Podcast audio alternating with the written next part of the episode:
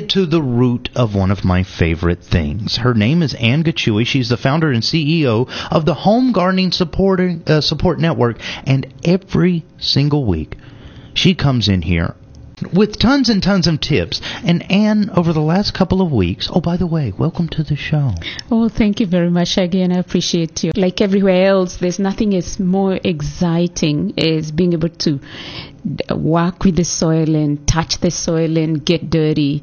But at the end of it, you get some wonderful vegetables or wonderful fruits Mm-hmm. or food that you actually grew and you knew where it came from. And so today we are digging deeper yet again on soils because it's really the most important aspect of your gardening. If you are looking for a blueprint, a success blueprint for gardening, you really have to understand soils.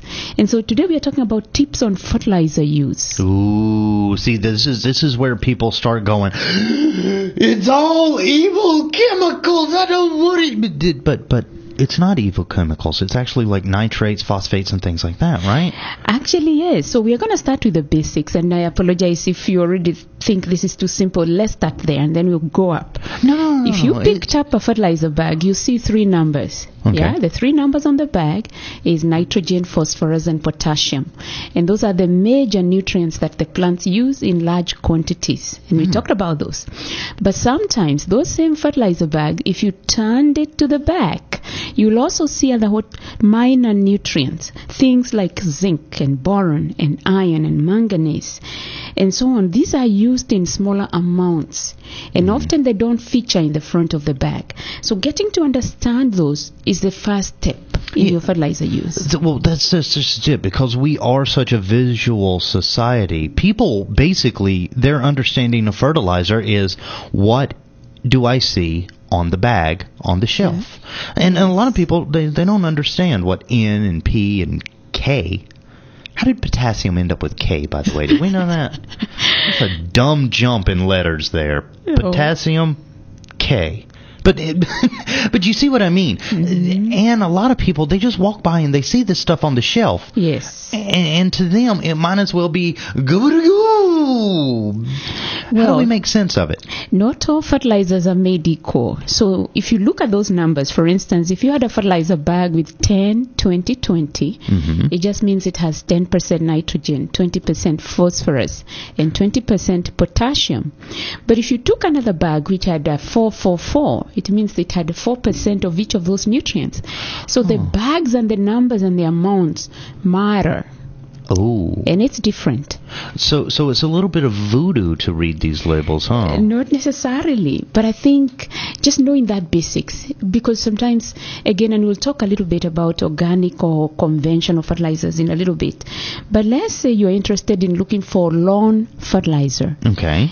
Some lawn fertilizers sometimes come in with some herbicide. Sometimes they have herbicide in them Yeah, and that's to kill just- the weeds. Yeah, the daffodils and things like that. The bad things. So don't use a lawn fertilizer on your vegetable garden. Oh, I have If it's possible. I've seen so many people do that. Eh, well, but on the other hand, if you're having leafy vegetables like kales and collard greens and Swiss chard and spinach and lettuce, you need to add a little bit more nitrogen. They need the green, leafy looking um, material. So often when you're planting, you add fertilizer, and then two or three times during the growth of those leafy vegetables, you need to add another top dressing. So so when you're looking at the bag, nitrogen, Yes. the N is Yes. usually the first number you see, right? That's the first number, and that's the first number that actually most of the time you get to notice on plants if it's missing because the plants become yellow. Oh, so a lot of people always assume that that means I'm not watering it enough. Sometimes it may be that case, but often if you've been watering and your plants are still looking yellow, maybe and you haven't fertilized in a while, that's nitrogen which is missing because nitrogen is very mobile. Mm. It moves very quickly through the soil and it's lost by leaching and by watering and of course by use by plants. So that's the first nutrients that you notice. Yeah, and so when if you're doing like the cabbages, the kales, the big leafy things, Yes. this nitrogen is like the king nutrient. They will want that. Hmm. And then if you're growing more of the root vegetables like beets and potatoes and sweet potatoes and onions and turnips and carrots, those need mostly potassium. Mm. So that's So the need second a little one. bit. That's the third number. Oh, that's the third number. Oh, yeah, that's the right. That's the K. That's the K. But the phosphorus, the middle number, is needed most of the time for the root development. So you always have some of it during the planting, and it's often not as mobile. So those that help. So normally we top dress. So we say we fertilize at the beginning when we are planting, and then we top dress maybe three or four weeks later. After planting our vegetables, we top dress. We add a little fertilizer around the plant So like a little, like a little sprinkle. a little sprinkle and we mix it up with the soil and we always always follow it up with water Can I ask a question? And then maybe this is a technique question. But what is when when we say you know you, you you do a little top dressing? What is your favorite way to top dress? Because I've heard people will actually massage their soil a little bit.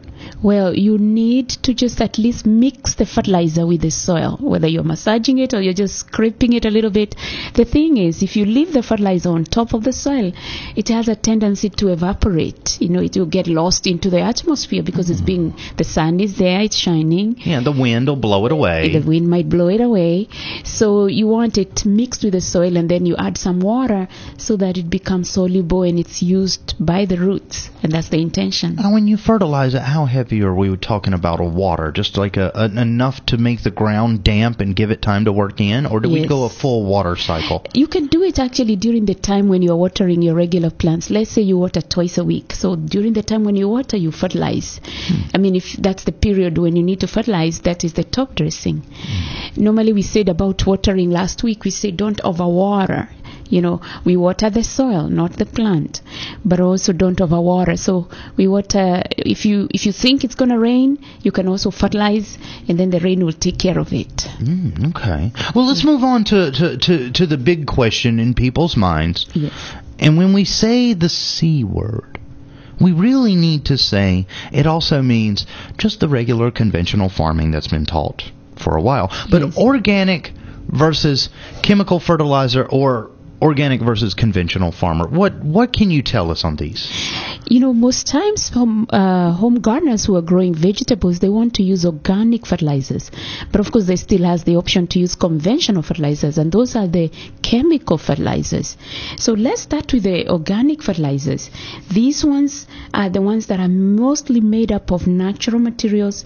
They've been mined minerals, or they're made from plant materials or animal materials with very little processing. Okay. So examples of those natural fertilizers are rock phosphate, blood meal, Ooh, bone sounds- meal, corn, corn seed meal, soybean meal, seaweed meal, green sand, sulfur mag, fish byproducts like fish meal or fish emulsions, I've seen a lot of those. oyster shell, gorilla ogre, which is a good source of potassium.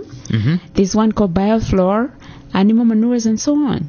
And then there are those which are mined fertilizers like limestone or wood ash or rock phosphate or muriate of potash, and they are all consider, considered under the natural fertilizers. And, and those are really mined. There's there's guys with helmets and everything that go and they dig those up. Well, not as extensive, but at least they're coming from some place.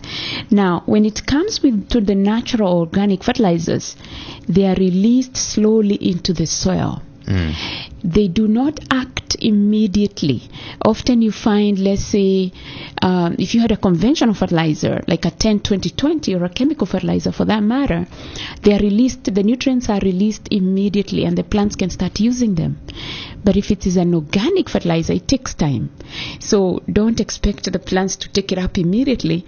But that as also has some advantages. The fact that it's not used up immediately has some advantages. Yeah, because we use uh, most of the time when you get the, uh, I guess what you could say, prepared Yes. minerals and stuff like that, they do seem to go through really quickly. But the, the organic method, Yes. even though it takes longer for it to work into the soil, Yes. It is still there. It's still there and it's used over a long time. And in fact, there are certain benefits that you get from using organic fertilizers. For instance, they release natural nutrients to the soil slowly and consistently. Hmm. They help adding the microorganisms to the soil, which increases soil health and fertility. They increase the soil organic matter. They improve the soil structure and tilth.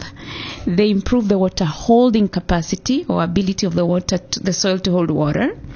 They reduce the crusting problems and sometimes they also reduce the erosion from wind and water. So, organic fertilizers, like for instance, if you had uh, manure or compost, they do release nutrients, but they also have additional benefits. Stuff that's that's not really there, uh, you know, stuff that you wouldn't think is important, but organic matter that does after it break down benefit Yes. the plants. That is true. So it's they are doing more than just giving the nutrients. Mm. That's the advantage. They are having other things. Yeah, at that point you're like Elton John. You're in the circle of life. Oh well.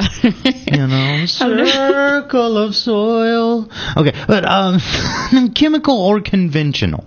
Let's talk about those. Now, these chemical synthetic fertilizers, such as ammonium sulfate, for instance, they are manufactured. You know, sometimes they're manufactured from petroleum products or from rock materials or from animal materials, but they're in the process of making them, they are much more concentrated. Mm. Mm. and therefore they are released the nutrients are released much more faster into the soil Yeah. as compared to the organic fertilizers and there are certain examples of, of uh, conventional fertilizers like ammonium sulfate ammonium phosphate I've, I've heard of those. ammonium nitrate, potassium sulfate, potassium nitrate, urea, and so on. And some just come by numbers, you know, like a 10 20 20, a 10 10 10, a 16 16 16, or similar combinations. Those are all manufactured fertilizers. Yeah, and th- th- that's usually nitrogen, phosphate, potassium, right? Yes, nitrogen, phosphorus, and potassium. And those are the three numbers on the bag. But like I mentioned last week, whether you're using organic or inorganic fertilizers, mm-hmm. the very best thing that you can do for your soils is to add organic matter. And it may be either compost, animal manure, so whatever your soil pH or your soil condition, I think the best thing that is going to improve your vegetables, your fruit crops, your lawns, your shrubs, your flowers, it's addition of organic matter. It really helps the soil. So each year, make a point of adding some to Yeah. the soil. And, and, and if your husband, ladies, has been really bad, consider adding him to your soil. Could- I it could really. say that. well, I would like to think that our, our, our resident gardening expert would not advocate home homicide for fertilizing. But Anne, you you run the Home Gardening Support Network. How can people get in touch with you? They can also come to our website, thehomegardeningsupportnetwork.com. And in Listen to that. But uh, they can pick up all kinds of neat tips, and the easiest way to find out is through the website. Huh? Absolutely, absolutely. So I hope you'll join us. I hope you'll also leave a review and also, of course, subscribe to our episodes. And I'm excited to have you join us.